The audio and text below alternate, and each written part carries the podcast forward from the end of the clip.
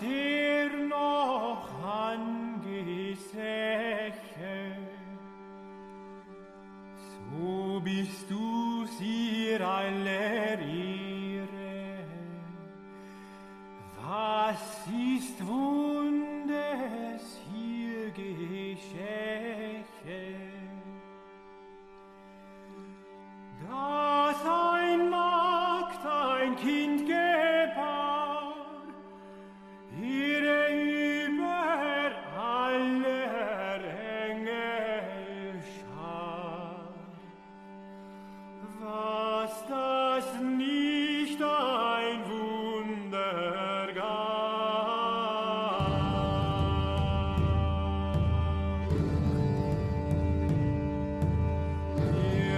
This is The New Right, a podcast for the lost arts, reclaiming the literary holy land from the heathen. This is Dan Baltic, This is Matt Pegas. and this is episode 50, a true milestone here. and we are very happy to share this milestone with none other than Jacob Everett, aka uh, at one point Blauergeist, the uh, editor in chief of Apocalypse Confidential, the founder of Apocalypse Confidential, uh, a one time host of the Ellroy Boys podcast, very popular pod, current co host of uh, Resident Life Enjoyer, which is a, a great pod with just a ton of episodes that feature, you know, many people who have been on New Right, such as Kevin, Brad, I, I believe uh, Howling Mutant. I, I could be wrong there, but um, yeah, just um, I mean, you have a tremendous body of work already, and uh, we're we're very happy to have you with us, Jacob. I'm happy to be here uh, for your big 5-0 episode. It's an honor. Um, how you guys doing? doing We're- well. We're great. yeah. I Yeah. was uh, just regaling you two off of uh, the uh, live recording that um, I had a very uh, interesting and unexpected mushroom trip yesterday, which was uh, enlightening. And um, yeah, and I wound up listening to the uh, Art of Darkness episode uh, with Walt Disney and, and you, Blauer, you, you, Jacob. So uh, yeah, was it was good a very pleasant end to to the trip. It brought it home, shall we say? Brought it home, yeah. Beautiful. No, yeah, that's definitely one of the. So I was just on. Oh, the connections abound here. I was just on Art of Darkness yesterday for my first appearance on that podcast, and um, you know they do a great pod over there. And uh, but really, one of my favorites episodes is that Disney episode uh, that they did with you. Yeah, that Disney one. I mean, that sort of is a lot of that, and the Francis Bacon one. I feel like Mhm. it's were are sort of great examples of like the kind of like weirdness that we're into here at Apocalypse Confidential. Hmm. Because it's all about it's like you know have the weird sort of like occulty kind of symbolism shit with like you know Disneyland and like all the like older anim like animated cartoons and I, animated cartoons. I'm repeating myself like an idiot. Um, all the Mm. cartoons and stuff, yeah, and then you have like all the old, weird like sort of like deep state kind of like paranoid Right. kind of stuff. So like those are sort of that Disney episode is sort of like a perfect microcosm of like what we're into. absolutely. Absolutely. Where it crosses over with Art of Dark as well. And and I was just gonna say, uh, Jacob, it's good to speak again because I think the first time we ever talked was on Robert Stark's podcast. I was just I was yeah, kind of way telling- back in the day. Yeah, way back in the day. I mean, it wasn't that long ago, but yet it also does feel like a It different. feels like a long almost. ago. Yeah, because you were going by Blauergeist at the time. We mostly talked about like uh old, like the kind of old bathroom type interior decorating pictures. Yeah. That was back when I was doing the Yeah. Bathist gang thing and like posting yeah, like yeah, yeah. carpeted bathrooms and shit. Yeah. So like definitely a di- kind of, so maybe a different uh, incarnation uh, of Jacob Everett slash Blauergeist, but never, but but not more than like two years ago tops. So it's you know good to speak again in any case. Yeah, for sure. The internet moves at light speed, and um, yeah, we keep cycling through different uh, eras and different incarnations. And uh, we're, you know, certainly very excited to discuss uh, Apocalypse Confidential, which is something that uh, you founded and debuted around three years ago. Is is that right, Jacob? Yeah, our debut, actually, our sort of birthday was uh February 23rd. Um Oh, wow. debuted we Mhm. debuted in 2021. Um and so yeah, our year our one year anniversary was when Russia invaded Ukraine. And so it was sort of like, all right, well, we definitely are in you know, apocalyptic now. Um yes. but Hmm. yeah, no, it's been about yeah, we're in our third year right now. Well, you guys should have like the uh, the Rocky Four uh, issue or something. the. Ivan Drago issue. Um, yeah, no, I mean, Apocalypse Confidential is. I mean, thank you for you know publishing uh, the review of Nutcracker by Brad Kelly. That was great. I loved it, and I've been a fan of Apocalypse Confidential for a while. And uh, one of the reasons why I'm a fan is so, like New Right. Obviously, what we're doing here is we're platforming art that occurs out of the mainstream not necessarily right wing art, but just art that isn't at home in you know the traditional publishing ecosystem or entertainment ecosystem.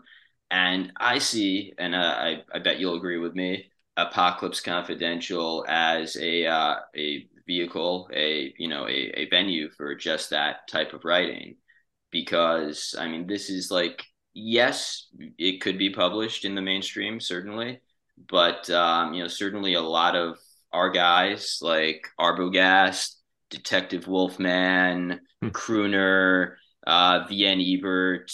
Um, they they're all you know published to uh, great uh, great acclaim in Apocalypse Confidential, and uh, other you know former guests like Steph. Um, he's not a former guest, but Hayden. People who are like Mhm. generally in the sphere that I think as we go on in the episode, we've uh, labeled the the weird right, and we'll get into Yeah. what we think that means. But uh, yeah, I mean, your your magazine, I would say, is one of the premier vehicles for getting writing and art out there that is not, um, you know, mainstream, you know, iron sanded down mainstream writing entertainment. For sure. Well, we're always sort of to like what do we talk like sort of edgy extrapolations and sort of fringe fascinations and all that kind of shit. Um, I think the way that I kind of look, you know, this thing of Oz, you know, to use Mhm. mafia argot, is like Right. the way there, there's like two sort of like streams in it. One is dissident, and then the other is dissonant, where it's like dissident would be sort of more explicitly political stuff, which has you know its place and its purpose, and like I would that'd be like like I am seven um, Yeah. 1776, Mhm. and then make like Passage Prize is sort of they. I mean, obviously they have a focus on the art, but also they have they're they have a project, and that's Yeah. great. But then there, I think there are other play venues that are more dissonant, like uh, Apocalypse Confidential, and then like you know maybe Expat, and then a couple other places where it's sort of more about rebelling. You know, maybe we have some implicit politics. I'm not. I'm not going to be like, no, we're not political at Yeah. all. Um, you know, we have all of our implicit sort of meta politics, and I think uh, Max managing our managing editor sort of spoke to that very eloquently when he was on. Um, but like our interest is sort of like rebelling against the mainstream because it's sort of well the mainstream is so uh fixated on maintaining a sort of uh unipolarity of just basically like a single voice kind of thing. Whereas we are interested in sort of you know we present a sort of uh numerous voices some that are like you know, we publish like all kinds of people besides like the people that you listed, like Arbogast and Wolfman. We also like publish like rant or Steph. Like we also publish like random like 50 year old poets in Scotland who found us on like Yeah. duotrope kind of thing. Um, Oh, cool. and so it's it's sort of like it's a it's a niche, but it's also like a big tent, I guess. Yeah, no, I I hear what you mean. Um, I was talking uh, to Dan uh, in preparation for this episode, uh, I kind of talked about my own experience uh, of you know Twitter users and uh, and content generators like you uh, and others who I, I kind of initially saw as coming out of like almost like the perfume nationalist sphere. And, my, my point about it, uh, kind of definitely what you said makes sense. You know, there's dissident uh, platforms and there's also dissonant platforms. But I, I, definitely kind of think of it partially as um, it's almost like that there's a there's a new kind of subculture that emerged from the soil out of what once was kind of a more explicitly political grouping principle. Like you know everyone you know during 2016 and trump you know was rallied around a certain kind of politics. But once you get a lot of people together on the internet uh, and making the connections then other aspects of culture that may or may not actually have anything directly to do with politics start to, to grow out of that. And that's kind of how i see yeah as you said um, uh, places like expat and definitely apocalypse confidential as well is is this is it's like uh you know it, there was initially like maybe a political reason why a lot of these people came to know each other and with that came the kind of meta political assumptions behind things but but now it's actually kind of developed a life of its own as a you know as a cultural hub so to speak. Absolutely.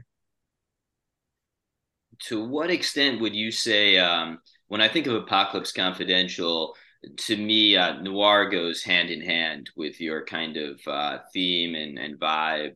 Is um, is that correct? Is that um, generally like you you aim to publish content and stories that uh, are not ex- you know entirely noir, but um, have that uh, uh, that tone? Yeah, I think, and I I mean that what you you say calling it a tone is correct because I've always thought of noir as more of a tonal thing rather than a genre thing. Um, and I'm actually, you know, criminally underread in terms of noir. Like, I mean, I've read a little Hammett, I've read some uh, James Cain, I've read a lot of Ellroy, but I don't know. I wouldn't necessarily call him. There's a sort of distinction between noir and hard boiled that like okay. I mean I don't really I don't really know what the distinction is, but I think it's sort of more of an academic one. Um but I mean I'm definitely influenced by James Ellroy. I mean I was the host of Ellroy Boys, so kind of gotta be. Um and just that sort of like it's that sort of synthesis, you know, like we're talking about about the Disney thing, especially like with like the like Underworld USA trilogy, like American Tabloid, Cold Six Thousand, Blood's a Rover, that are like that synthesis of like the sort of low street level kind of sleaze, and then like the kind of like higher corridors of power, conspiring and politicking type thing. Um, and then the kind of realization that like there's like no difference, like it's all it, there's no there's sort of no division between the upper world and the underworld that it's all just the one world um and so how that informs uh informs our sensibility is just a recognition of that sort of not necessarily demon hauntedness but just sort of like the general hauntedness of noir and mm-hmm. how so much of it is like predicated on like sort of normal people being like you know forced to like interact with like sort of like forces that are like far beyond that what they understand whether that's like you know real specific things like i don't know like you know like government conspiracies or whatever mm-hmm. or just like sort of forces of like you know greed or like lust for power or something like that it's yeah, no, that good. Makes sense. Go on. Uh, no, I just was going to comment that that I, I like that definition of noir. It kind of goes even deeper. Um, you know, oftentimes you'll hear uh, sort of you know basic definitions of noir is like uh, having to do with crime and you know the, you know there's no clear cut good versus evil. I think that's all true, but on a deeper level, yeah, I think it stretches toward what you um, sort of unpacked there.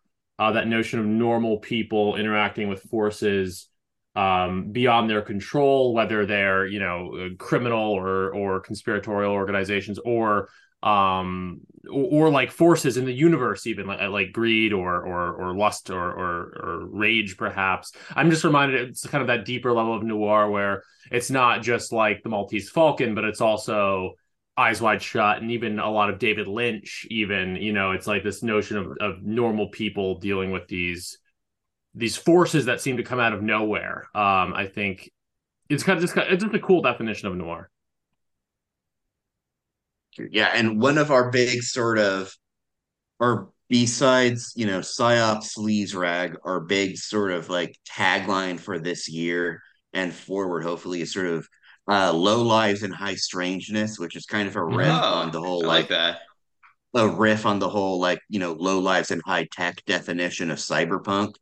Yeah. Um, because you know I think what we we're, we're trying to grapple at at Apocalypse Confidential is trying to think of like what the new thing is after cyberpunk because cyberpunk was so specific about like you know anxieties of technology in like the 80s and 90s and you know now we've sort of i mean we're living in a dystopia that they imagine so what we're what we're interested now in is like the sort of grappling with interactions of like sort of like the speculative nature, I guess. Because high strangeness in its Mhm. strict definition applies to like UFO stuff, but Mhm. it also generally applies to just any sort of like paranormal or like parapolitical kind of thing.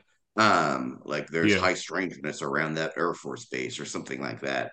Um, and so like what we're interested in is like that that kind of like commingling of like that kind of like wider and deeper haunting of the world of like sort of like uh hidden forces interacting with low lives and the good thing with like the low lives tag is it's like that doesn't necessarily have to be criminal that can just be like you know like just generally people who are on the fringes however that you know manifests itself and um Totally. and so yeah, we're really Yeah. into it's like yeah, like just like some like I don't know, some like illegal like poachers encountering, you know, I don't know, something out in the woods or like that kind of thing.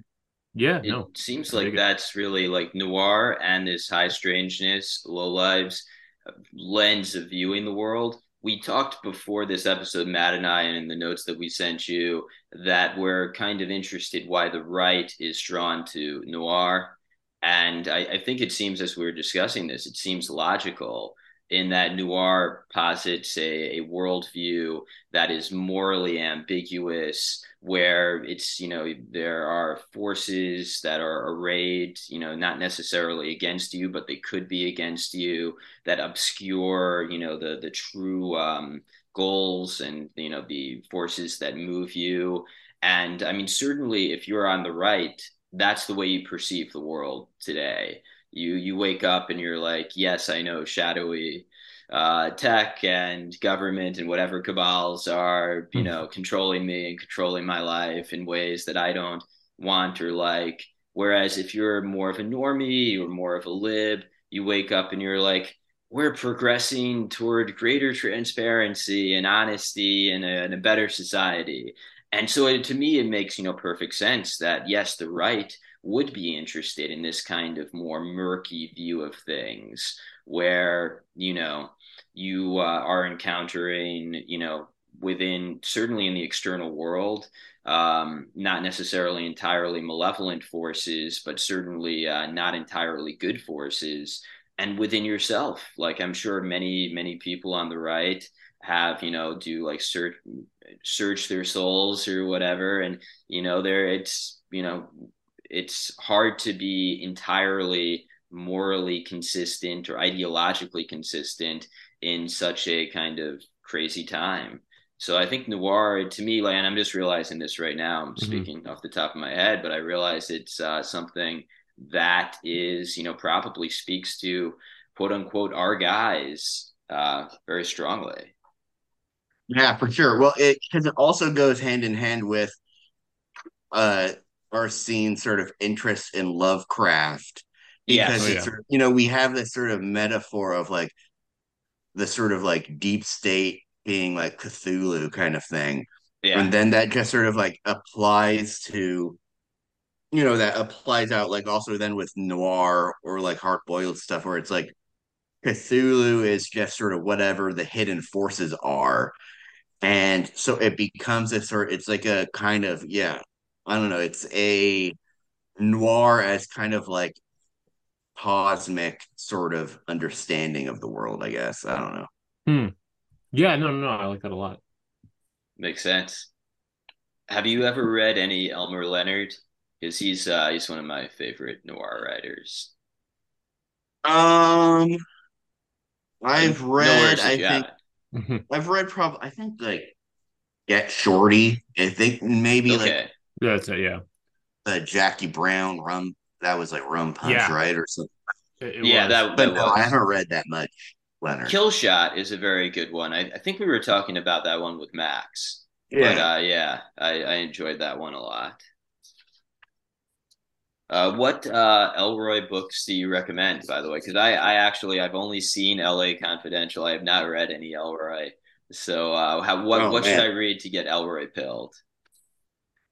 To get Ellroy pilled, I would recommend. I would probably start with American Tabloid All right. because that is that's I mean that's more um let's see yeah that's because that's more sort of about like conspiracy stuff and it's the beginning of the um, Underworld USA trilogy. Otherwise, I would start with uh the Black Dahlia because he basically has two big uh series. One is the LA Quartet, and then the other is the Underworld USA trilogy. LA Quartet is obviously more about Los Angeles, and that one is sort of more, I guess, strictly sort of crime focused. Mhm. Whereas with the Underworld USA trilogy, he sort of expands it more to be at a national and even international scope.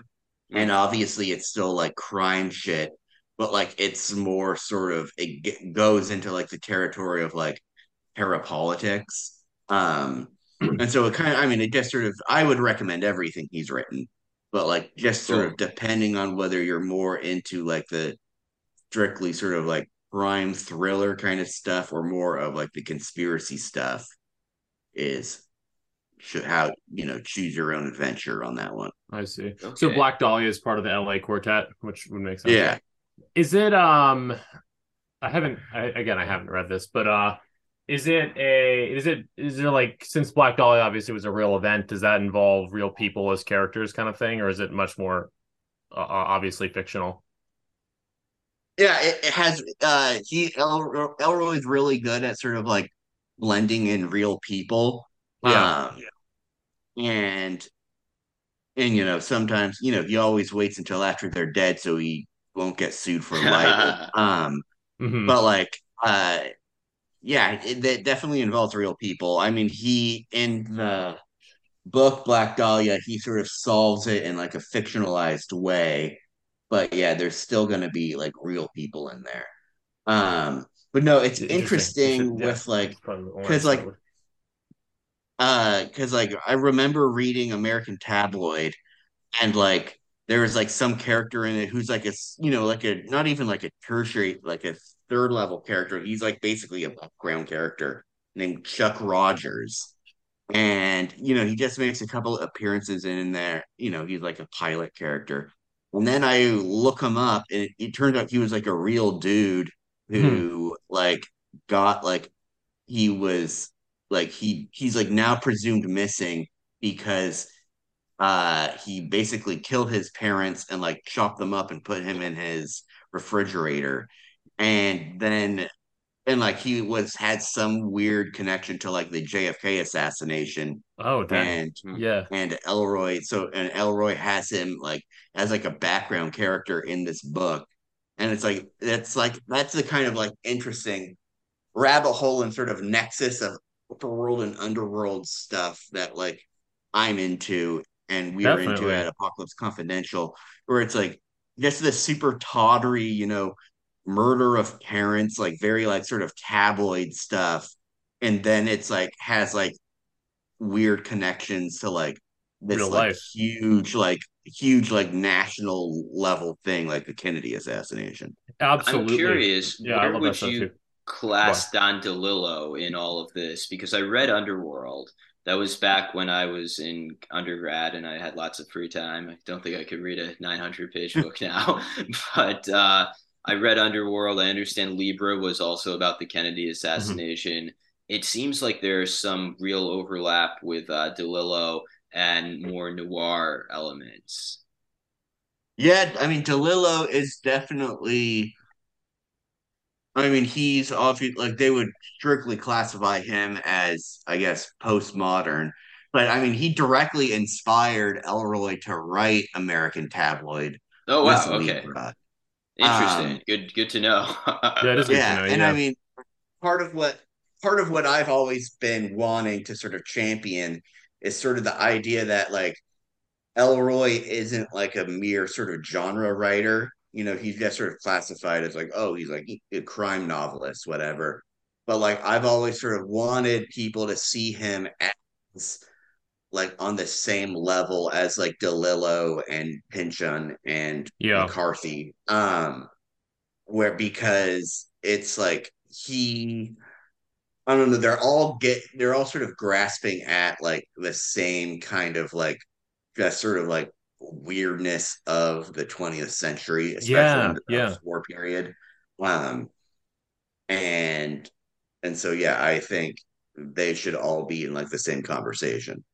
Yeah, I think that's sense. a, a worthy goal. It's kind of interesting how different writers get end up getting characterized in different ways. Very much as you said, Ellroy is regarded as a crime writer, but then DeLillo, you know, has this kind of there's a, a sort of academic appreciation of what would be, you know, considered postmodernism, but it's not always the best defined thing. And um, again, as Dan addressed, I don't think either of us are, are super well read in Ellroy, unfortunately, but like uh but but I would totally believe that that there's a lot more to it than just being crime fiction in the same way that Don DeLillo is in a book like Libra, for example, comes closer to being a crime fiction writer than than his postmodern reputation uh, would necessarily reveal. There's, it's kind of silly the way writers get uh, kind of shoeboxed sometimes. Yeah. And then there's sort of a continuity with because one thing that I think about with DeLillo is he had like an interview, and I forget if he said it in Libra, but like there's like an interview where he's talking about like, you know, Libra and like the JFK assassination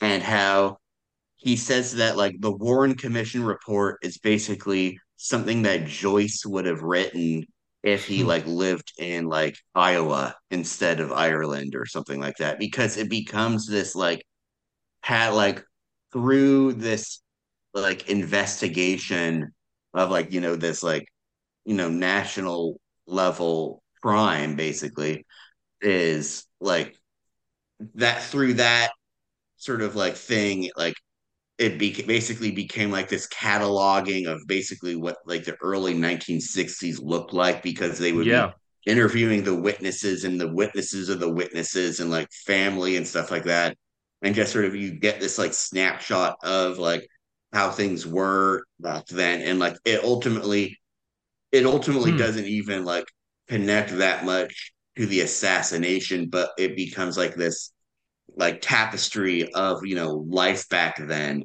and i sort of through that you know sort of comparison it's like you know joyce delillo ellroy they're all sort of part of that same like continuity Definitely. Yeah, no, that's that fascinating. sense. Yeah. Actually, this is um not on the outline, but I'm just kind of thinking of it now. Um, a possible book recommendation for you and for Apocalypse Confidential fans, although maybe you're already familiar with it. Have you heard about this kind of new um book? Uh, what, what's even the word? New investigative series of books. There's two of them about uh the Zodiac killer that came out last year. Have you heard about this? i don't think so Uh, highly would recommend. I'm trying to get the the writer's name is Jarett Kobek. He's um like an LA based writer who actually self publishes a lot. But um, th- this book he wrote on the Zodiac, which is called um How to Find. It's called How to Find Zodiac. It was published about a year ago. It was part of a. There, there, there- it was published in um at the same time as another book called Motor Spirit: The Long Hunt for the Zodiac. Uh, two books. Um, they're actually self published, although their findings ha- um have been taken seriously uh, by LA Magazine and other sources. I myself read these books and found them extremely compelling. As uh, to the the suspect they point out as as Zodiac, which um no no one else has uh, pointed to before. I came across this guy first on Bret Easton Ellis's podcast.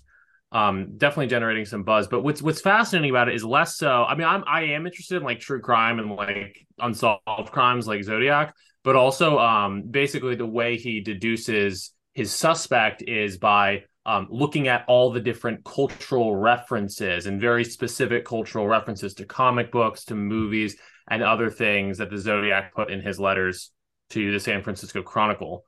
Um, so it's a very thrilling read, but also, and I'm uh, like completely a believer in the suspect it puts forward, but also it's like a really, really good uh, encapsulation of the craziness of uh, California and the Bay Area in the 60s and this kind of sociological portrait of the different um, events and the different cultural forces at play. I think you, from what I'm hearing about uh, what you guys do at Apocalypse Confidential, I think you'd probably really, really enjoy it. Highly recommended to to you and to anyone who's listening who might be interested in such things.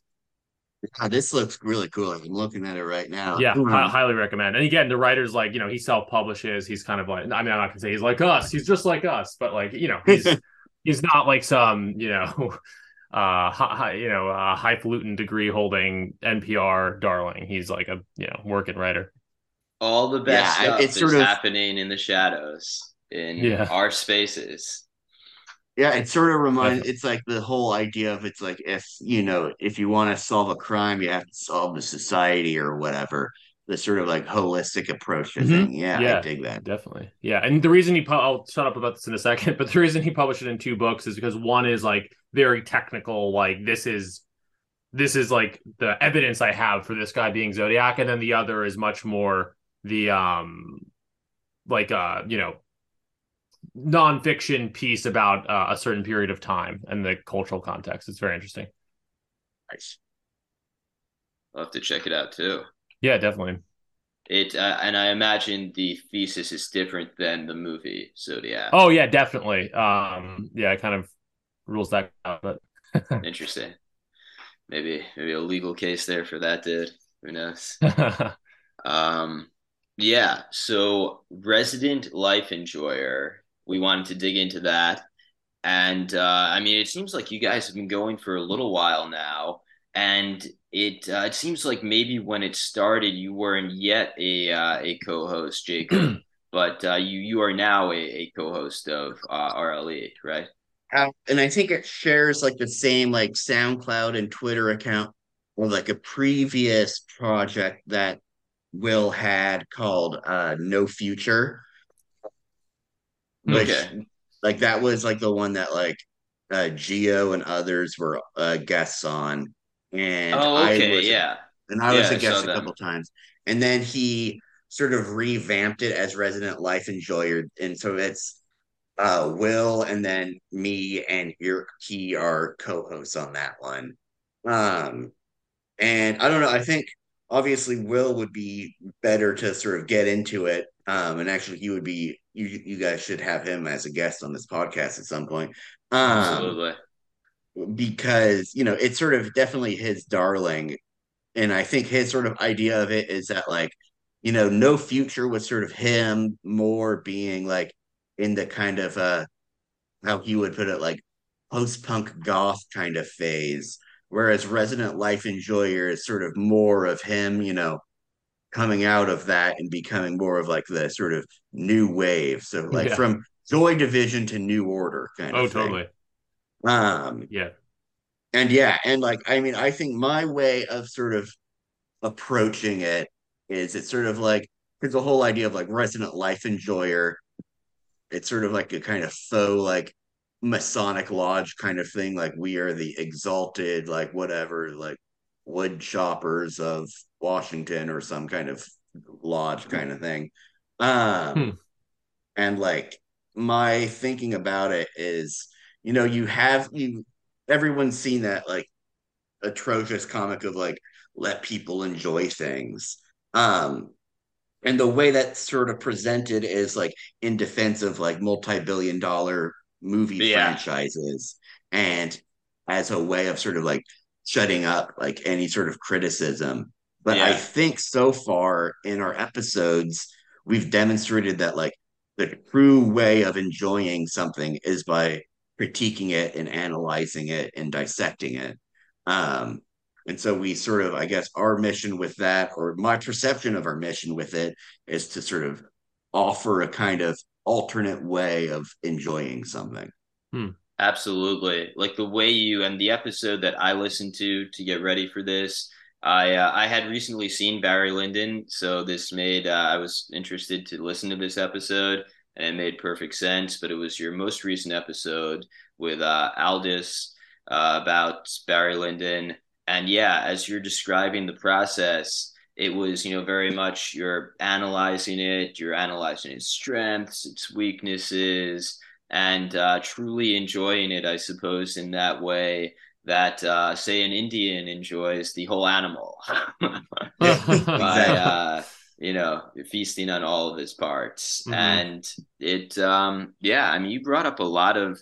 I, and that's one of another reason why I selected it is like Barry Lyndon is a great study in masculinity, and that has been a recurring topic on New Right and um yeah so like the the way you dug into i believe like the episode started off with um one of you maybe even you uh jacob referring to him as a boy boss and oh, i thought yeah. that was that was the perfect take on him because like he is like exactly like that kind of like like well when you think of a girl boss you think of someone who like kind of um is like you know fake it till you make it like put on the trappings of authority and eventually like people will recognize you for the boss you are.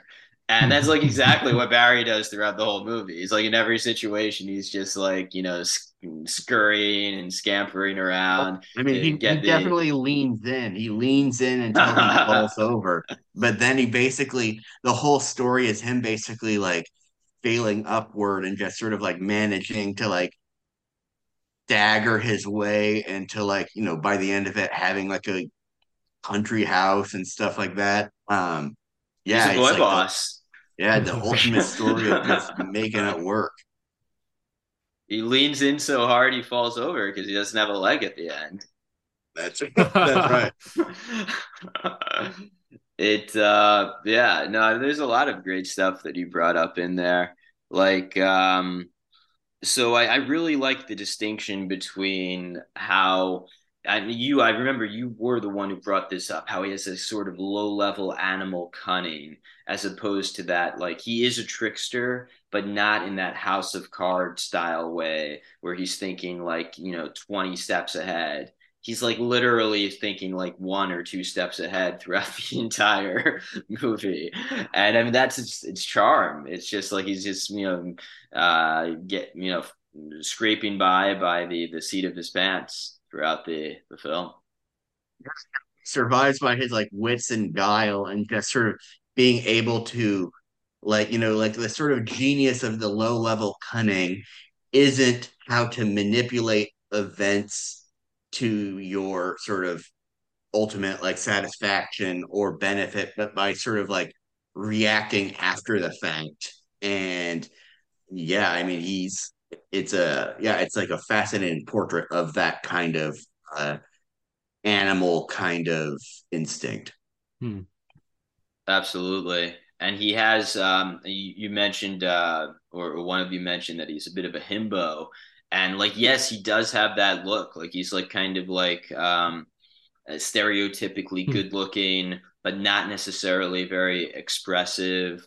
Like the way you, you might um like like sometimes when i see a, a certain type of actress i'm like yes she's pretty but like she's so pretty she's plain. She just kind of like lacks character. And like that's kind of like you know as you see him like you know moving around it's like yes, he does seem like kind of um, vacant. And I think to an extent that was intentional.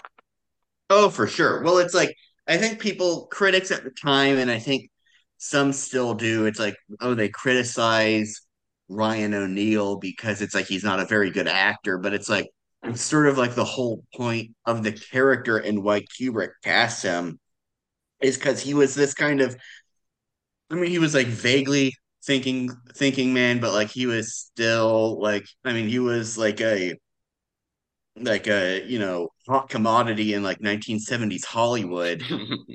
And like the whole so the whole point of casting him as this like you know guy in like the 1700s 1800s is like to like underline the fact that like you know I mean it sort of underlines the whole like low level cunning thing where it's like he isn't this like deeply expressive brooding character actor he's like a sort of like real like surface level you know mile wide inch deep kind of like you know star kind of deal Yeah. Like one of my favorite, I, I mean, like his seduction of Lady Lyndon, that was hilarious too. He just kind of like walks up to her he's like, I'm gonna kiss you now. But uh, that that was funny. But even funnier to me was the initial seduction of the um, I guess she was a uh, a German or, or Czech, um, not quite peasant, but like farmer's wife who he like stumbles upon. And like it's like it's very obvious that he's gonna make a play for her and then he like he does in some like kind of like gentlemanly but not so gentlemanly way like says something like you must uh, be uh, very lonely with your husband away and and like and you know it, it worked she's just like yes i actually He's got he he's got that PUA game going on. that's right that 18th century PUA game Yeah. um, yeah no there was it was the libertine era so That's right. As as you can tell from as you mentioned on the episode the uh, syphilitic scars on their faces that they would hide with the the black dots Yeah, I Oh, that wow. all that stuff is like in like crazy. And I think I sort of like talk about it in the episode where it's sort of like this is like the world or allude to it in the episode where it's like this is the world that like Tom Cruise falls backwards into in Eyes Wide Shut because so much of like so much of like the kind of you know masked orgy kind of thing is basically like the sort of elite trying to like you know do their own return with a V to Yeah. like the kind of like libertine aristocracy of the period of Barry Lyndon. And so there's Yeah. a sort of there's a lineage there. Gosh, yeah, leave it to Kubrick to to get those details in Yeah. in terms of The- the black dots and everything. Wow. the full life cycle barry lyndon to uh, eyes wide shut Hmm. and then the the eyes go wide shut That's right. dum dum dum uh, so for um, resident life enjoyer i was looking through the the you know list of guests and it jumped out at me so and this is something that we've talked about a bit but uh Geo, Ortant, Nick Dollinger, John Pellick, Brendan, Kevin and Brad, uh, Kevin Kautzman, Brad Kelly of Art of Darkness, you of course. Uh, we Matt and I were discussing it, and you know, and obviously you guys are all close to the uh, the TPN sphere, perfume nationalist sphere, and uh, we thought this uh, a name for this scene or whatever could be the uh, the weird right. Yeah, I mean that definitely tracks. We are definitely weirdos. Um, and it, I mean it, it also tracks for you know like sort of all that like sort of pulp and noir stuff that we were talking about earlier with Apocalypse Confidential, where it's like you know weird like you know thinking back into like the 1930s where it was like weird tales and like Yeah. weird menace, you know, that the genre where it's always like the sort of half naked girl, you know, tied up on a, you know, stone altar with like someone in a hood with like a crooked dagger kind Mhm. of like so that weird menace thing and then like sort of weird fiction of like Clark Ashton Smith and Lovecraft and so forth. And so, you know, because we're all tapped into that sort of thing, yeah, I mean, weird, weird right definitely makes sense as an appellate. Yeah, no, I mean we um we kind of thought of it uh both in that sense, but also um this kind of like cultural sphere that uh that we're in. It has, as we discussed earlier on the episode, a lot of people who are uh, politically right wing, but then a lot of people who are just not comfortable in there there are artists, artistic individuals but uh, the kind of progressive liberalism of the entertainment and publishing industry doesn't suit them. And so as a result, they, they find themselves in this space as well. And so Matt and I both went to the DeVere Ball and we were, you know, speculating that a lot of people in this room are, you know, you know, not really right wing by any sense of the definition, despite the way the media would paint the event. Uh, they're they're just kind of like well, people looking for a party, but but also people who are just like creative and mm-hmm. don't uh, don't fit in in a segment of the entertainment or cultural industry that is censorious and uh, just like not fun. It's kind of like that dissident, dissonant, uh, dissident, dissonant um, dichotomy you laid out earlier. Um, and yeah, I don't know. I was kind of saying to Dan too, like a lot of my favorite podcasts, and I'd even put like Art of Darkness um, in, in, that category. Um, and, and maybe even some people would, would view our podcast this way, where you can you can almost forget that you got here through politics for you know episodes at a time because the the topics are so um so so multifarious and like not just just often not directly related to to politics at all, even with those metapolitical assumptions. We're having um Brendan Luso on as you know uh, soon as well, and I mean I think his uh Tales from the Mall and then his um uh, sensory deprivation chamber play is kind of a good example of that, where it's something that came out of uh, a sphere that had a political grouping principle, but it's so it's just so apolitical and and so enjoyable in its own right. Yeah, it's sort of like a I don't know, it's post political in a way. And I guess it's sort of jumping the gun because obviously we still have, you know, like the current sort of regime or mm-hmm. paradigm in place. But like, I guess our sort of, you know, the mentality that you're sort of laying out, it's sort of like, you know, we've we've talked about politics to death, and we all, mm-hmm. you know, we all know the direction things need to go. And we all sort of, you know, and people are still welcome to discuss things on that level, but like at this point, we're sort of more interested in like talking about like what comes after that, I guess. Yeah, no, no. And I, I think when I, I mentioned earlier, like finding a lot of a lot of guys like you and, and other uh, people in the general sphere, definitely the perfume nationalists, as Dan mentioned. It was all like 2020 uh, when I when I found it, and uh, my my online and my Twitter experience has improved immeasurably since then. I mean, it was kind of no fun or it, got old fast before when it was all about politics. But yeah, now I think there has we all have been engaged in this process of thinking like, yeah, what comes what comes next? Not because anything is resolved politically, but just because there has to be some some outgrowth of that. And and yeah, if anything, things have gotten you know somewhat worse perhaps politically.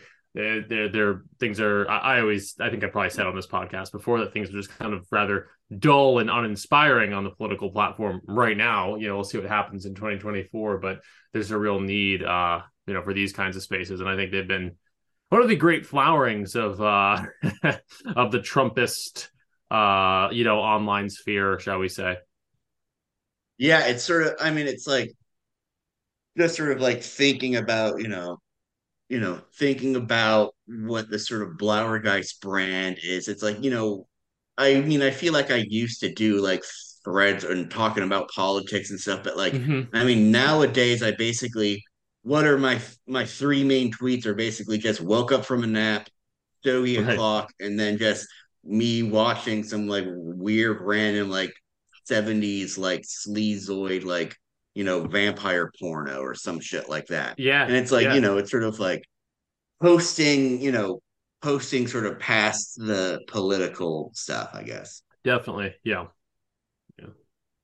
It's good to know like where uh, you feel most comfortable and like post like there are enough people who do the kind of politics thing and you know frankly it's um you know it's not very fun i yeah. find it's like, much more I mean, like, okay, it is a little bit safer as well. I'm, you know, in less danger of losing my Twitter account. But uh, aside from that, like, you know, it's just kind of like some of these things are just very obvious, and you know, you, you state them, and you know, they're the, the obvious rejoinders to it, and um, it's it's so much more fun sometimes yeah. to say things in ways that are um, more circuitous. more and- circuitous and i mean there's only so many of us who can post like curtis yarvin style tweet threads and, and things like that and, and it's much more interesting shall we say to be a, a resident life enjoyer you know I, feel- I feel like that is kind of like a, a theme um definitely to posters like you jacob and um you know we could get uh we could get all like college critical theory about it and be like well actually uh to to post about simply enjoying your life as a man in america in political and, they, and i say that as a joke but but you know there i think there's something to that too i think there is like a little bit of a uh, I just want a grill man type of mentality. That's the boomer thing. We're not, we're you know, the, we're not necessarily boomers in that way, but you know, you know what I mean. Like in posting about these niche, um, you know, uh, cultural interests, maybe maybe there is some some shred of uh, not not identitarianism, but you know, uh, a shred of sort of standing your ground uh, for for what you what you like to enjoy. But but overall, yeah, no, it's it's much more. It's not directly political and much more interesting for it. I think. Yeah, tweeting about smoking cigars indoors as a man is a revolutionary act in I mean, yeah. Where's the line? I mean, it, it kind of is. Like I, you, I'm. If if you you have a girlfriend, I'm surprised you get away with that. I, Hey, uh. I, I would I would not get away with smoking my cigars indoors. I remember I tried it actually in uh in college. I so like I I never had siblings and I you know went to you know college obvious obviously I guess I don't know. uh and so I'm I'm in the dorm and like this was in 2004 so people weren't as crazy about smoking. But I light up a cigar in my room and some guy like yeah, a big uh, football player type guy comes to my door. He's like, "You gotta put that out. It's fucking stinking on the floor." and I'm like, "I'm like, oh shit, man. Okay, I'll uh, Yeah. uh, but uh, yeah, no, it, it is a revolutionary act. Smoking cigars indoors. it's, it's like that. You just gotta have that, you know, Arnold mindset. You gotta be, you know, you have to think to yourself, I'm ballsy, I'm a stud. You just gotta do it, brother. That's right. it um yeah there's something really fun about like you just it's like it, it feels good and like it's a lot more fun than smoking a cigarette it's just like i don't know it's like a performance almost Oh yeah. Well, I mean the the stogie buzz is definitely real. Like, I mean, I've jokingly, semi-jokingly tweeted about how it's like, you know, cigars are a, you know, like a hallucinogen or something like that. But I mean, they really do like affect you in like a way. Oh, yeah. Yeah. Interesting. yeah like when you're like done with a cigar like well you've like i mean you're not inhaling really much but like you like feel feel it way more than even after like you know a whole bunch of cigarettes It's a it's a more um it's, it's there's more of a build to it. There's less of a rush, more of a build, and it, it it's more of like a atmospheric put you in a headspace thing than a than a cig. I find. Yeah, for sure. Are you a cigar man, Jacob? Is that part of what we're talking about here? I, I wasn't sure. Oh yeah, no, I got Yeah. into cigars um sort of midway through 2020 because my bappa, my grandpa passed Mhm. away and he was a big cigar guy. Like his his like, you know, white pickup truck reeked of like cigar smoke and uh you know, we had there was like some like leftover cigars from like his like collection Yeah, um not super good ones but i mean there's a charm to that where it's like you know where it's like on one on one hand it's good to have the expensive ones but like when when you're just getting like the three dollar sticks that's how you know you're really into the stogie game yeah. I mean, And- I, I've I, I've smoked swishers with uh with tobacco rather, rather Yeah. than weed, so you're not. Uh, yeah, I, I- definitely get it. and yeah and so then like had like some left over from his stash and like basically just like smoked it in commemoration with him of him hmm And then ever since then, you know, I've been hooked. And like my place is like literally like down the street, like only like a few blocks away from a cigar store here in where I live. Um, and so it's a it can be a dangerous habit because you know these these sticks can get pricey and the guy at the store it, the guy at the store is a great salesman And so, Yeah. you know, Yeah, he, he right. could easily sell me a pen because he could sell me, you know, these uh sticks that are like, you know, rack up. But, you know, everyone needs their vices, everyone needs their habits. Absolutely. No, I do agree with that. Uh, no, it's uh it's, it's when you have a habit that's uh or a vice that's somewhat uh you know controversial from a CDC type perspective. Um I I feel like it's even easier for someone to be a salesman because all because like you feel like you're in on it with them when you go into the shop there. But but uh but but moreover, uh, I do appreciate. Although I, it's probably it's probably not always the best thing because I'm not one of these people who actually think smoking is good for you or anything like that. But I do appreciate this kind of undercurrent online where uh on like the online writer dissident sphere, whatever you want to call it, where there's this uh um pro tobacco sympathy because it's it's just yet another thing where the you know every everywhere else in the world pretty much is is vehemently against cigarettes and against smoking against nicotine tobacco etc but um Yeah. but definitely the online right is a, is a bastion of like um actually here's x y and z ways in which cigs are good for you uh, again not sure if that's actually the best messaging overall but uh but it, is always fun to me and i love the uh cigarettes over weed type memes. You know what I'm talking about? Like where it's like Yeah. the bell curve. yeah. Well, it's sort of like I mean the whole I've never really I never really cared for the whole like sort of like actually you know tobacco is good for or cigarettes or cigars are good for you kind of thing Mhm. because I mean I guess I have a bit of like the nihilist death drive in me where it's like no the reason they're good is because they are bad for you Yeah, no, Um, it's true. That's a that's yeah. a, I prefer that outlook. yeah. yeah. Yeah, it's kind of like, well, like eating, uh, you know, like a delicious bacon cheeseburger. Like, I guess there are some people who will argue, like, actually, that's good for you. And it's like, I don't think so. Yeah, yeah. Like, I mean, like, it's maybe it's not as bad for you as some other things, but it's not actually, it's good because it's good. And so Mhm. that's the same, like, reason with cigars. That's the same reason with like all of these things. Drinking, it's it's good because it feels good, and you know, hopefully, it's bad if you do it too much and you have like you know issues that arise from it. But um, yeah, no, it's we like these things because they feel good. Exactly. Yeah. Well, and it kind of goes to, I mean, I think there's probably a way we can like sort of tie it in with like the whole noir mindset because, oh you yeah, know, and they're all smoking arg- chimneys. you Go know- on. Sorry. Yeah, arguing, um, you know, the whole sort of argument that like, oh, they're good actually is kind of, it's just kind of like the inverse of the sort of, I guess, woke school kind of they're bad, so don't do them kind of thing.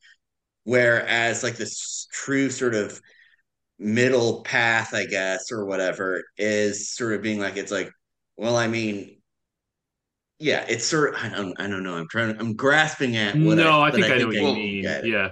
I think Walt Disney said it best, right? When he was like, I Hmm. need to have some sins.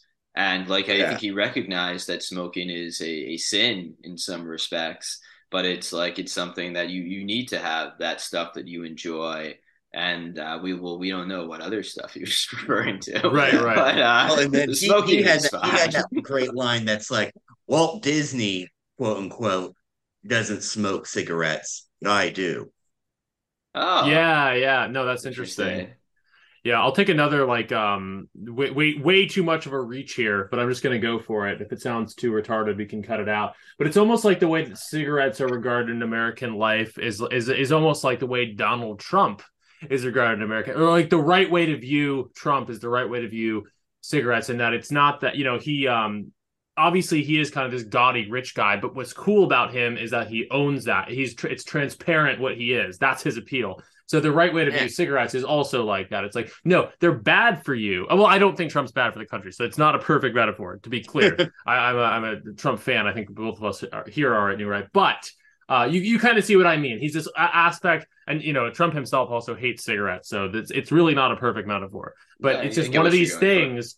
It's just one of these things that's been so demonized by um, the powers that be in the media, et cetera, that you know exactly what it is, and and there's something liberating about um, owning that and still liking it. Um, you know, despite all of its uh, supposed Yeah. flaws. Well, it's sort of like embracing the ambiguities and complexities of sort of like noir America, you know? Exactly. it- yeah, yeah. There yeah. and there is something noir about I think both of those sentiments. Yeah, I mean, certainly there are ambiguities and complexities in Trump. And mm-hmm. like, yes, you know, we, uh, some of us choose to embrace him anyways. And I think, yeah, it's a similar dynamic with um, stuff like cigarettes. Like it, uh, yeah, you know, there's, there's some, you know, it's not necessarily something that's good for you. Maybe you don't want to smoke it all the time, but um, mm. There's something to be said for it. Right. It's like it's, something to be said for, you know, uh, well, I, I don't know if I want to say some of this. There's something to be said for uh, the way Trump acts in many uh, situations. Right. Even even when it has a sort of destructive result, it's like it's like it's like that moment in uh noir in a noir plot line where it's like you have to choose between something that's going to hurt you in one way or something that's going to hurt you in another way perhaps and you you know you, you it's a nuanced it's a morally gray decision but you got to make it. That's sometimes that you just yeah. gotta grab life by the lapels and oh i thought you were and uh you know just tell it who you are. Yeah. So yeah. that's, that's treat, our, our treat life does. like the junior associate you know? Exactly. Boy boss vibes. Yeah. Throw him right into the meat grind.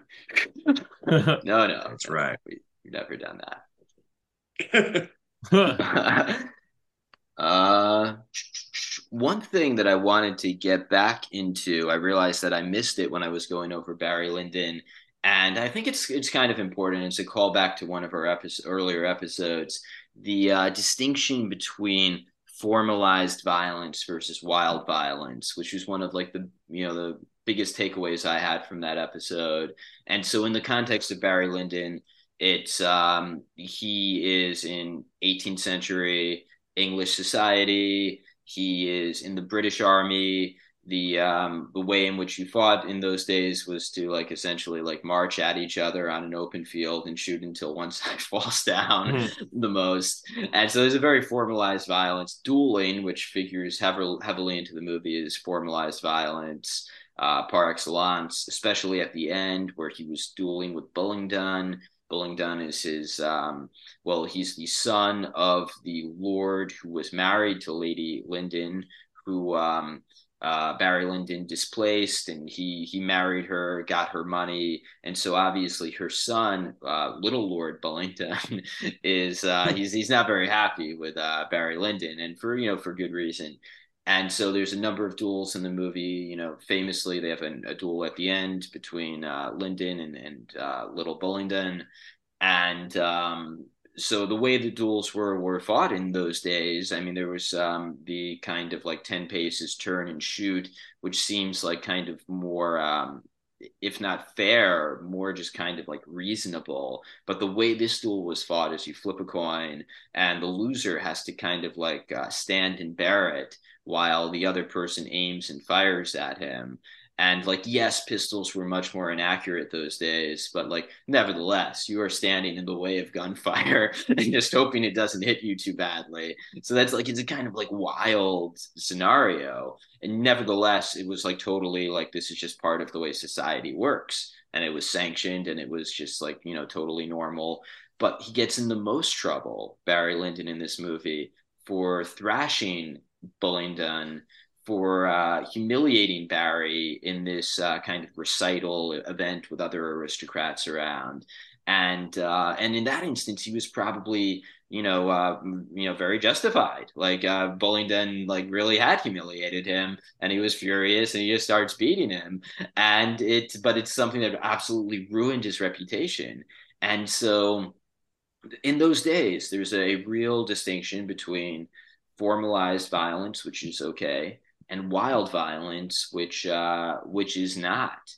And this kind of like gets into a lot of stuff we've talked about on New Right, which is kind of like to what extent is it more masculine more more manly to like play by the rules even though like you know it, it might be easier to to break the rules you still have to play by them to be honorable or is the more honorable thing to be to be wild to you know and and i think and this calls back to an episode we did with the good old boys where we talked about this and they themselves were divided on it i believe mm-hmm. with i think marek was the one who said if the you know the stakes are high enough And I think they both agreed on this point, actually. If the stakes are high enough, yes, you are justified by using whatever means uh, necessary to achieve your goals.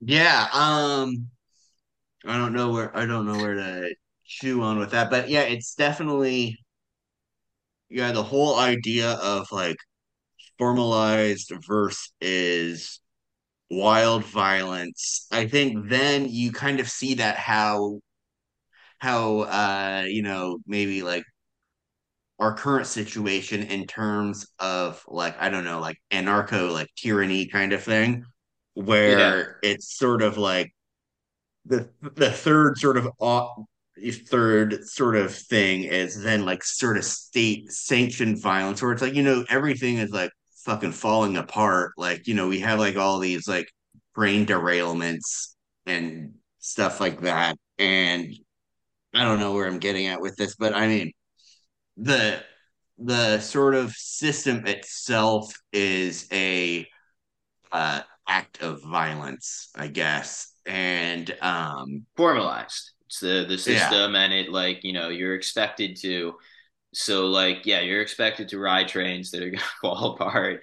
You're expected to Yeah. do like all of these things that are like there's a, a formally danger dangerous element in it. Like you're going to commute to work and you might get uh, you know brained by a hobo. Like that's just part of like daily life in certain parts of America these days. And um, but you yourself like will be you know like your behavior will still be judged very harshly. So like if you know if you see like some like wild-eyed hobo like eyeing you up, like you you can't you know attack him until he attacks you. And so like that, I think that's like a very good example in some respects of like we have this system of you know you have to play by the rules. And then like once like you know the rules have the threshold has been met you can you know you can be violent yourself. But uh, but not until then and only in that particular situation. So i mean not to get too political but i mean obviously there's stuff that's been in the news with all sorts of um, you know civilian uh, some people call them vigilantes other people call them you know just people standing their ground. So there's all sorts of instances where this i think is at play where like there are certain situations where you know you are like given the okay to be violent but until that point you you cannot be. Yeah. at least Yeah, that's my and- thoughts on it yeah that's interesting. I guess the takeaway is we need to bring back dueling there we go yeah, Yeah. exactly. Yeah. 20 paces. Well, I mean, they kind of are. I mean, they have, you know, you there's been cases where it's like they don't, you know, like try them because it's like mutual combat or i saw that. Yeah that's hilarious. Yeah, that's it. Yeah, I mean, uh, we joke about this, but BAP actually a, a lot on Caribbean rhythms. We'll talk about bringing back dueling, and I mean, I I won't uh, give a definitive opinion, but uh, there's something to it. There's something to that kind of formalized. Um, it's kind of like a, a middle path, a little bit, where it's like it, it's not the total. Um, it's not it's not the what we have now, which is in some ways is is a society that's uh, is a little too anti it's a little too antiseptic until all of a sudden you're the victim of violence you know what i mean? You're kind of depowered as you talked about dan even though there's violence around you. Um, but it's also not the the war of all against all. It's that it's that formalized middle path that i think people find disturbing in a modern context that such a thing would actually be sanctioned. But i think when you think about the dynamics of violence and the way that it underlies society and the way that society is founded upon violence the notion of a formalized duel actually makes quite a bit of sense. Um, you know, I, I say that, you know, sitting behind my computer, it's not like I want to get challenged to a duel and that I'd be happy to go out and do one or anything. But uh it's it's it's an interesting thought experiment for sure. Well, I mean, and then it's like the whole thing with the dueling, like the sort of dueling culture is then, you know, the, and I think it was one of us, maybe it was me, who talked about it in that Barry Lyndon episode. Is it's like, well, then a you know a dueling society is a polite society. exactly Right, i was about to because- say that the whole Yeah. the whole infrastructure of like etiquette is basically because prevent people from you know being in a situation where a duel would be necessary so you know matt it's like you don't have to worry like you don't have to worry about getting into a duel as long as you know you like sort of obey the etiquette and like rules of and niceties that we've sort of established Yeah. So yeah, like Southern honor cultures, uh, like kind of black male honor cultures. Um, I mean, I'm sure, like you know, if, if you're to take, well, Southern honor culture is kind of a descendant of the the Scots Irish and the like the Mhm. borderlands up there. Like, um, yeah, I mean, I think like in general, I think of those cultures as being like pretty courteous until it's not. So Yeah. like very friendly, very engaging, but then like, you know, oh, if you step over the line, then suddenly it's it's on. So um yeah, not like whereas let's say a casual like New York City dinner party or something, people might like outrageously insult other people and it just be like, oh well, you know, that's uh that's how it goes. It's Yeah. that's just that's like him being him. Uh, yeah, I'm told that there's countries on Earth and possibly even in Europe and Eastern Europe, maybe Hungary. I don't know the details on this, but where these where where there are still not not legal duels, but there's still enough of an honor culture that it's a real issue that uh you know there's people who feel duty bound uh to kill in certain instances. I don't know all the sociological details, but I, I- obviously these types of things do live on um beneath the outside of the sanction zone, so we so we say.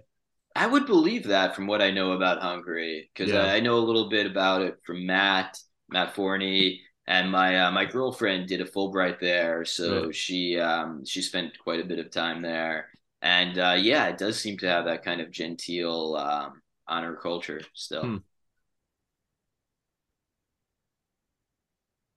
So uh, yeah, the next uh, New Right episode live from Budapest. the duel. Yeah. Matt and I duel. Well, I was uh, on Art of Dark yesterday. They were um Kevin was had some choice words about our competi our jockeying for status uh on the uh books and literature podcast rankings in Cyprus. So keep Oh yeah, yeah. I saw they're beating us, right? by yeah, he but he said uh if we ever if we ever usurp them, um it would be it would be war, is what he told me. so maybe maybe you had a duel. But yeah. I I know that um well Brad at least seems like he's kind of woodsy, so I feel like he'd Yeah. know how to how to handle himself out there. So uh, another topic we wanted to get into was uh, I was listening to your Tales of from the Mall episode with uh, obviously Brendan, but also Howling Mutant. Hilarious episode. Just you know you and you know two other hilarious guys, Mhm. and you started talking a little bit about the horror movie genre.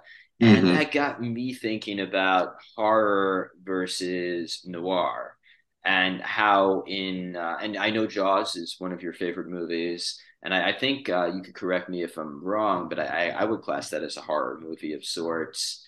And for um, sure yeah, no, scared me. and and so like in horror, to me, the classic horror is like it's a tale of good versus evil, usually with an external force that is evil and an ex- good, and it's an external battle between good and evil.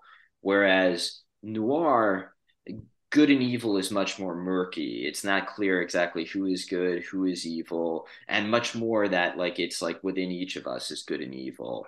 And so, to Mm. the extent that there is a battle between good and evil in noir, I feel like it's a psychological or internal battle.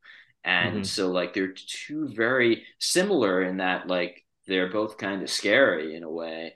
But I feel like horror is um, a much more clear cut moral universe, uh, explicitly so, than noir. What do you think about that, Blauer? Or uh, rather, Jacob? Yeah, uh, for sure. And I mean, it sort of gets into, I guess, because what the thing that we taught at Apocalypse Confidential is we're interested in the underworld, whether that's sort of demonological or cr- criminological. And so, whether that's like, you know, the crime noir stuff or sort of more occult kind of horror thing. Um, I don't know. I hadn't really thought about it just, you know, contra uh noir. Um, but like I do think about sort of I guess maybe one frame of reference for this is sort of like noir versus uh giallo. Um, like sort of like Italian kind of like proto slasher kind of thing. Yeah. Um, because they both have pretty similar roots. You know, obviously noir comes from like, you know, dime store pulp paperback kind of stuff. And then the giallo, they come from um you know, obviously because giallo is yellow in Italian, so it comes from like the sort of yellowed page, like you know, Oh, dime store pulp Yeah. paperbacks and stuff. And like basically, like I don't know, the maybe there's a distinction without much of a difference or something to me because ultimately like at the end of the day the difference between whether something is crime thing or a horror thing is just sort of like how long the camera focuses on the victim screaming i guess Yeah. No. um and because it's like you have you do have like a lot of noir that go into like very sort of like horroristic sort of modes. Like you have like what is the one called? There's like one called the prowler from like 1951 by Losey or Los I forget how I think it's just Lo, yeah Joseph Losey which is a very sort of like like sweltering kind of like claustrophobic noir thing about like a voyeur. And then of course, and then it's sort of like as like a dichotomy is then you have a different movie called The Prowler from 1981, which that's just like a straight up like slasher movie. Um, and there's no obvious connection other than the fact that they're both called the same thing. Um, Hmm. and then you have movies like M, you know, by Fritz Lang, Mm. which is like Yeah. basically like that's you know a horror movie more or less about like a child murderer but it's also sort of very noir like Definitely. And it, like, under- fine, yeah. yeah and it underlines the fact that it's like so much of noir is like rooted in like the german expressionism of like the 20s like you know all that sort of like lights and shadow and fog and stuff like that um Yeah. and so I don't know. I think I would actually sort of, I guess, I'm talking myself into counter arguing what you're saying. And I think there is definitely just, there's always been a strong like horror current to noir. It just is sort of like presented in a different way. Yeah, I mean, I think I I think I agree with that more or less. We are talking about, about it with Dan um, leading up. Like, I, I think that they're kind of parallel genres that that you know it's just a different aesthetic. There's kind of a different intentionality behind them. The you know the horror movies' intention is typically to scare. The noirs mo- the noir movies' intention is typically uh, you know maybe more you know maybe more procedural, maybe more philosophical. Although absolutely both horror movie horror movies can also be very procedural and philosophical as well. So there's a plenty of overlap. But I think that like the sort of metaphysics, so to speak, are not so different. I think that they're that both noir and horror are inherently sort of um uh like dualistic uh good versus evil type of genres. I think that oftentimes in horror movies it's kind of a clear cut like uh e- evil is a is a very like um like the, the essence of evil is boiled down to one representative whether as an external force or something from within human nature that is then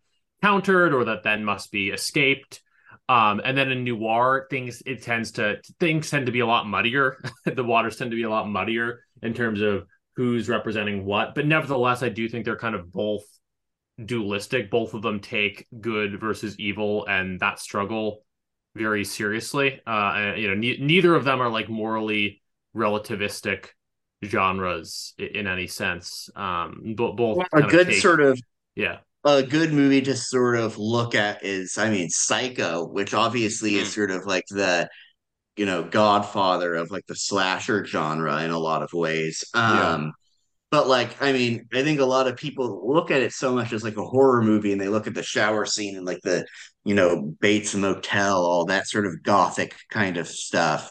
But like a lot of people forget that like so much of it is based on like you know Marion Crane like she like steals a bunch of money from her employer and to like go go off with her boyfriend or oh, something yeah. like that It's a good and example. then so like it starts off with like a straightforward like noir crime thriller kind of like you know that's like the sort of MacGuffin of it and then it's sort of like everything becomes like sort of like startlingly clear cut because you know this you know this woman this character has like these sort of like murky motivations and like sort of like this there's this whole sort of uh i guess intrigue about like this money and like the getaway and all that stuff. But then ultimately none of that matters once she steps into the sh- uh, steps into the shower and gets like stabbed to death. And then Right. you know it becomes a completely different thing. Um and so it's sort of like i guess whereas noir kind of revels in like the complexities of you know life or whatever uh horror is much more about like this clarity of like all right that person has a knife and it's coming at you and you don't have one and that's what life is Yeah, no, it, it's interesting. There, it's it. There's no, yeah, there's less of a contradiction. There's no like, uh, yeah, they're complementary, is what I'm trying to say. They they they deal Yeah. in different levels of experience, as you said. You know, how long does the camera focus on uh the victim screaming? How long does the camera focus on the blood? Maybe that's as much the difference as anything. yeah and there's certainly instances of complex protagonists in horror as well protagonists who are not uh, clearly good or clearly you know evil. So yeah. I mean there's a, a certain murkiness in both genres i would say. Absolutely.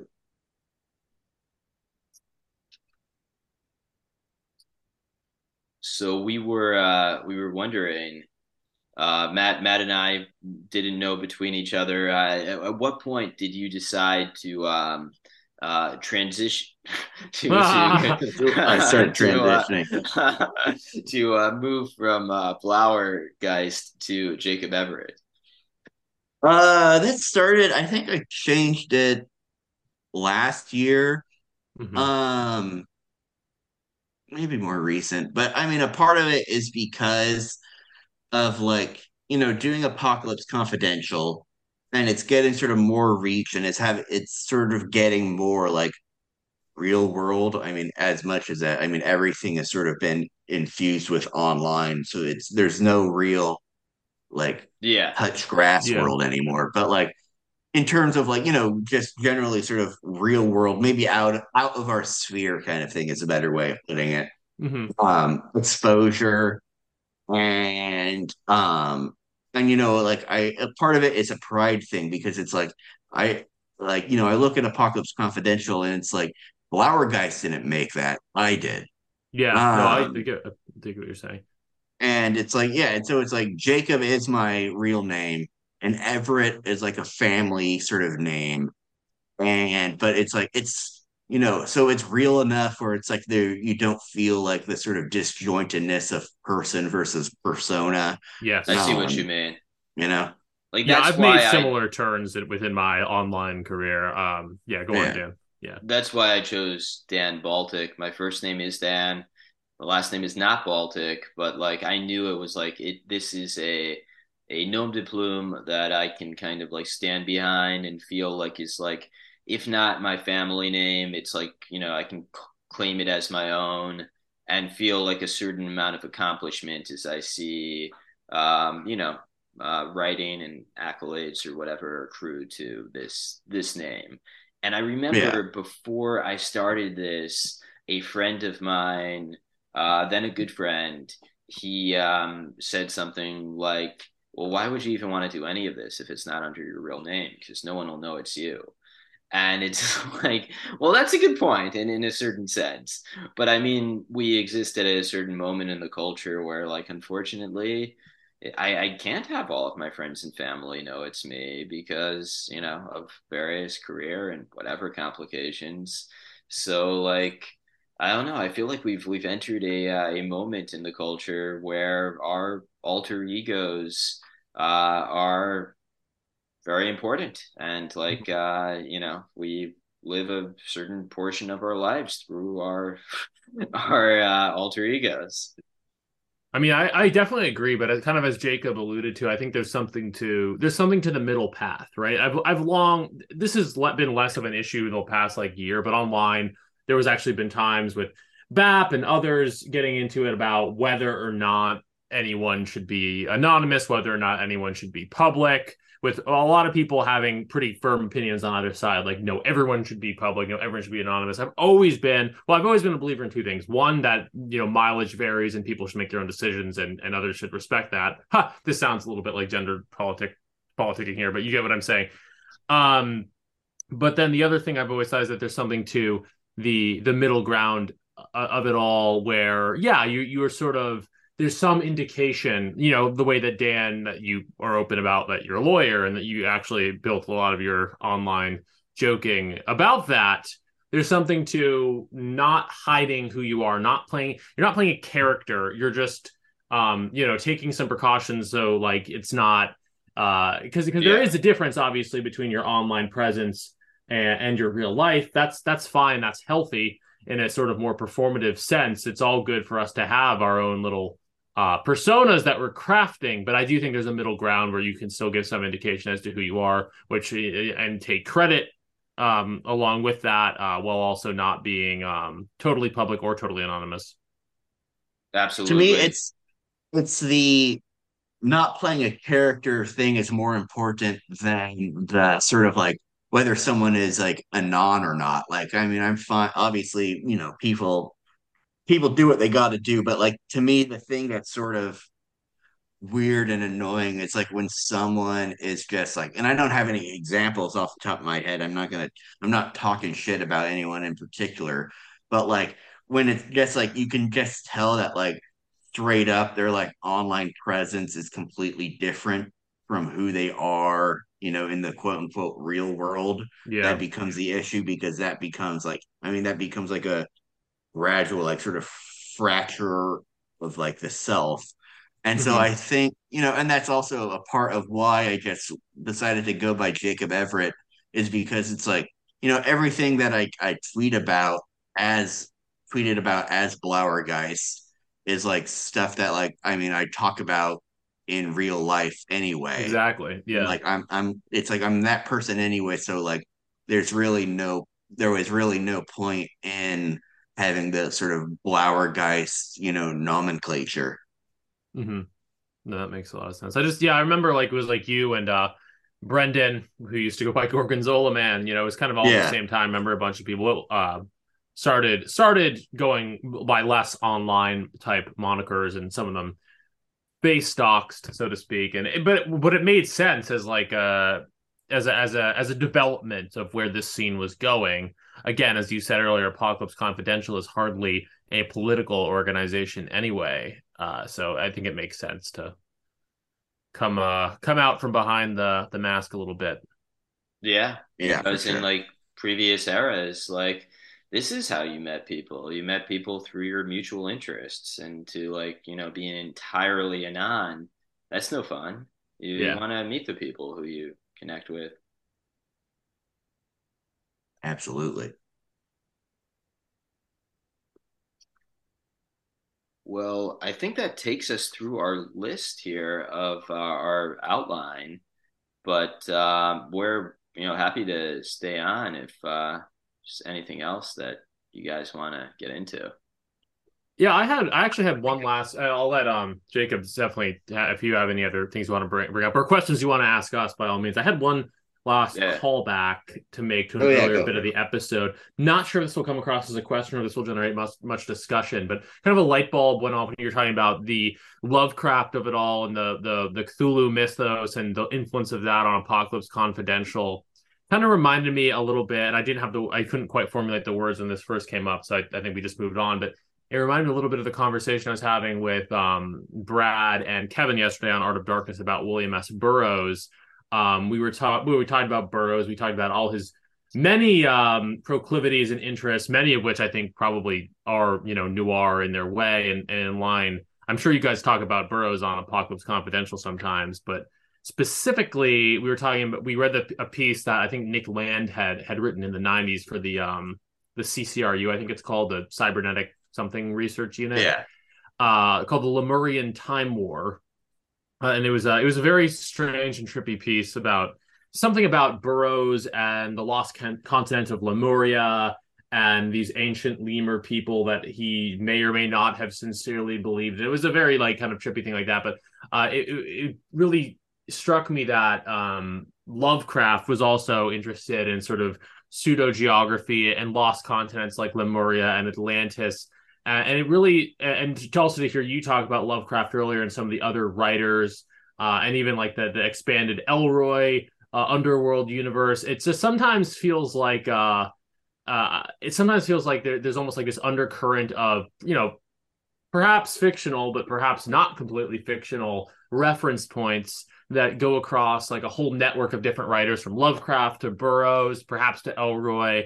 Um, and it's it's it almost feels like the, it's like this alternative um alternative sociology that like may or may not have any basis in reality but that's like shared like a shared subjectivity almost or like a shared expanded universe of different different writers. Um that's not a question. I'm just wondering if that does that resonate at all? Is that like kind of in line with the apocalypse confidential uh aesthetic? For sure. And it's sort of like a shared yeah shared mythos shared it's not even because it's like you're talking about like the lost continents and stuff. It's like almost like it's less soci in like our sort of preoccupation with the underworld it's less sociological and maybe almost more like sort of like geographical.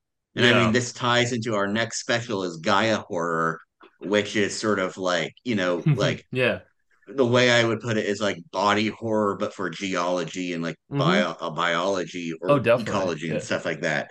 And so there, yeah, there's this sense of like a hauntedness of space around us, and like the sort of one thing, one thing that I always sort of harp on is like parapolitics, you know, this study of like conspiracy and stuff like that, is to like history or current events as like urban exploration is to architecture. yeah And just like like this sort of like the sense that like, you know, these we always sort of like talk about like these smoke filled rooms and these corridors of power as in like a metaphorical way. But like one thing I'm fascinated by is that it's like, no, they're physical spaces Yeah. where these sort of plans are hatched. Like there is there is a room somewhere, probably at like the, you know, some like Texas oil billionaire's house. There is a room where they schemed the Kennedy assassination, for example yeah yeah there is like a there is like a room where they you know t- take any sort of like conspiracy and there's like there's an actual like sort of physical space attached to it and that there are actual doorways and like that you can like sort of go through and walk down the halls of where you are sort of like confronted with that like sort of like you know the this hidden madness of the uh, 20th and 21st century Yeah, no, that's that's awesome. That's a fa- that's a fascinating image, and maybe that's a little bit of a maybe maybe it's a stretch, but maybe it's almost a little bit of a uniting factor between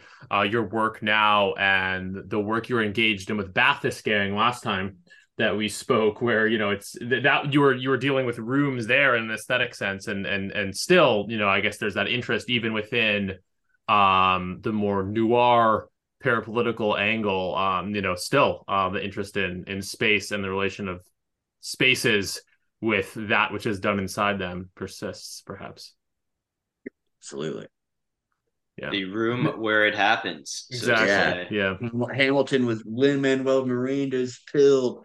Um, yeah, it's like I mean, so it's sort of like the one thing I wanted to bring up is like to me the image, and this goes what we were talking about with like spaces, is the image that I have for Apocalypse Confidential is this anecdote that like I read and posted about like a while ago, where during sort of like usual like I guess like but sometimes they have to do like rescue exercises in the catacombs for the Parisian police Mhm. because you know tourists will get lost down there, so they like every once in a while just you know do usual like like sort of regular like exercises in there to be acclimated to it.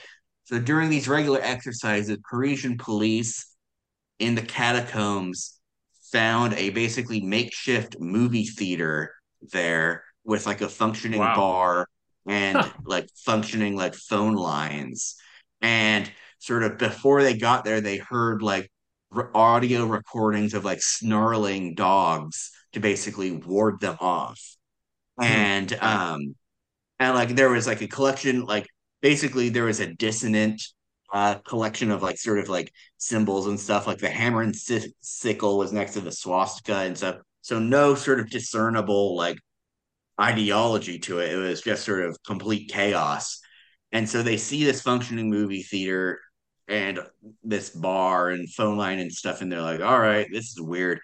And then they go up back out of the catacombs and then after what they manage to get the next day they get like some expert who uh you know i guess for whatever reason to like go down with them and the next time they were there the phone lines were cut and uh there was a sort of note saying do not try to find us Jeez. and yeah. to me to me that is a sort of perfect encapsulation of the kind of tone that we like at apocalypse confidential where you have like the police you have criminality you have like dissonant uh ideology you have like sort of like literal underworld stuff and you have like sort of movies and everything like that and yeah that is, that is the apocalypse confidential worldview in an par image. excellence. Yeah. That makes sense. No, no, absolutely. And what's wonderful about that stuff, you know, whether or not it's shady interests um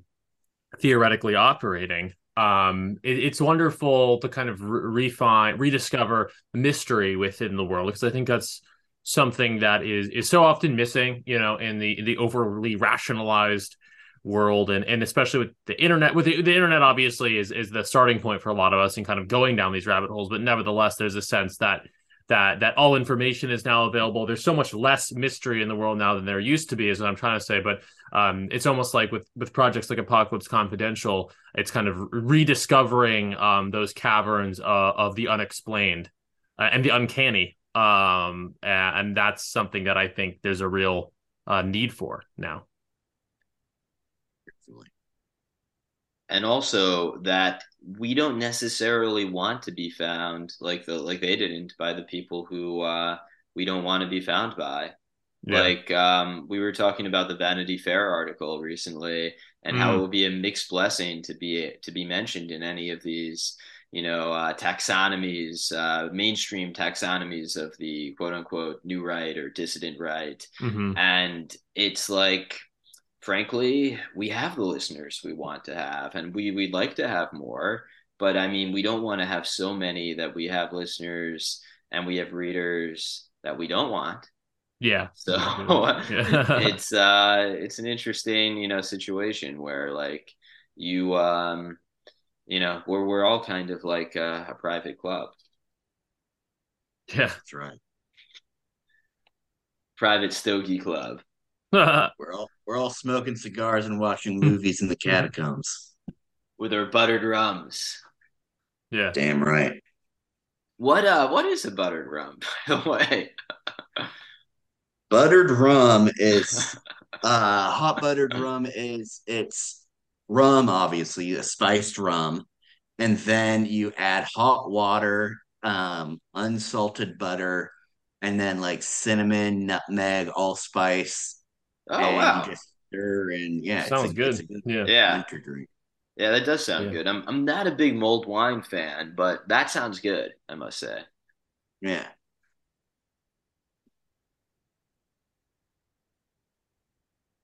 well on that note um i think that about brings us home. Well, yeah. unless Yeah, there's uh yeah. Yeah thank you for uh coming on uh jacob and uh yeah i mean again um apocalypse confidential everyone should be reading it everyone should be listening to Resident Life Enjoyer. and um, yeah, please, uh, you know, uh, take the, this chance to, you know, tell anyone where they should go to uh, check out whatever you uh, you want them to check out. Yeah, everyone should go to apocalypse-confidential.com. Follow us on Twitter at atcon uh, underscore mag. And on Instagram, we're also there at apocalypse underscore uh, confidential. Our next special we recently dropped, I guess, yeah, recently, a couple weeks ago at this point, we dropped our love special hmm. that which included a review of Dan's uh, Nutcracker by Brad Kelly. Everyone and, should read it. absolutely. And our next special is going to be for Earth Day. I mentioned it earlier, Gaia horror. So if yeah. you if you know sort of body horror, but for you know the Earth and just sort of the sense of the ancientness of the Earth freaks you out, then submit and read for that special. And then we have a couple more specials down the road. We have Dust, which is John Ford and the Atomic Frontier. So that's basically like a fusion of Old West stuff and then like Atomic Age, like Marginalia. Like basically imagine a imagine the Las Vegas skyline in the 1950s with a photo with the uh, marquee of the winking cowboy at the Pioneer Club. And in the background, you see the mushroom cloud. That's that's the aesthetic for that one. And then in November for the whatever anniversary we are at for the Kennedy assassination, we're doing our Bad Back Jack Thanksgiving Spectacular, which is all about sort of like deep history and deep politics, sins of the family, sins of the nation, you know, whether it's left wing, right wing, you know, whatever wing, it's uh sort of all part of one, you know, atrocious bird. And uh, so that should be a fun one too. Awesome nice. stuff. I look forward to it. Yeah. Yeah. No, the uh the revenge of the sky god, I guess, against the, That's the right. mother. Um, and we're and I forgot we're getting into book publishing. Oh and, hell yeah. We should have mentioned um, yeah. Yeah, yes. we're getting into book publishing. We are gonna formally drop our sort of announcement and submission guidelines uh, on Monday, so tomorrow. And our first book is going to be called The Book of by uh, a mysterious author named Frank Keith. And hmm. it's sort of like a collection of like sort of weird mondo, like extreme, increasingly disturbing crimes, like linked with some sort of religious fervor. Um, that should be it. That's coming out May 8th. Um, awesome. Great. Yeah, and yeah, then we're gonna do poetry collection uh, called Pale Townie by our poetry editor Tom Will. That's sort of him riffing a bit on like the poem that's in Pale Fire. And we don't have a release date, you know, nailed down for that one, but that'll be sometime obviously this year. And then we might have a couple slots where we're like one or two other books. So, you know, we're just getting the press, you know, started this year, but we're gonna start cranking them out. Awesome. awesome. No, we can't wait to see, you know, what you guys yeah. put out. And we know other people too. Like when uh, people have uh, heard that you guys are pivoting to publishing novels, like and you know other works, uh, there's a lot of interest, and oh, I think yeah. there's a lot of hunger for this. So uh, yeah, I have no doubt you are going to be awash in submissions. oh yeah. I I look forward to uh to you know picking them up, reading them. Well, yeah, appreciate it. Absolutely. It uh, was great having you on, Jacob. Thank you for yeah, coming it was on. great to be on. Thank you so much. Absolutely.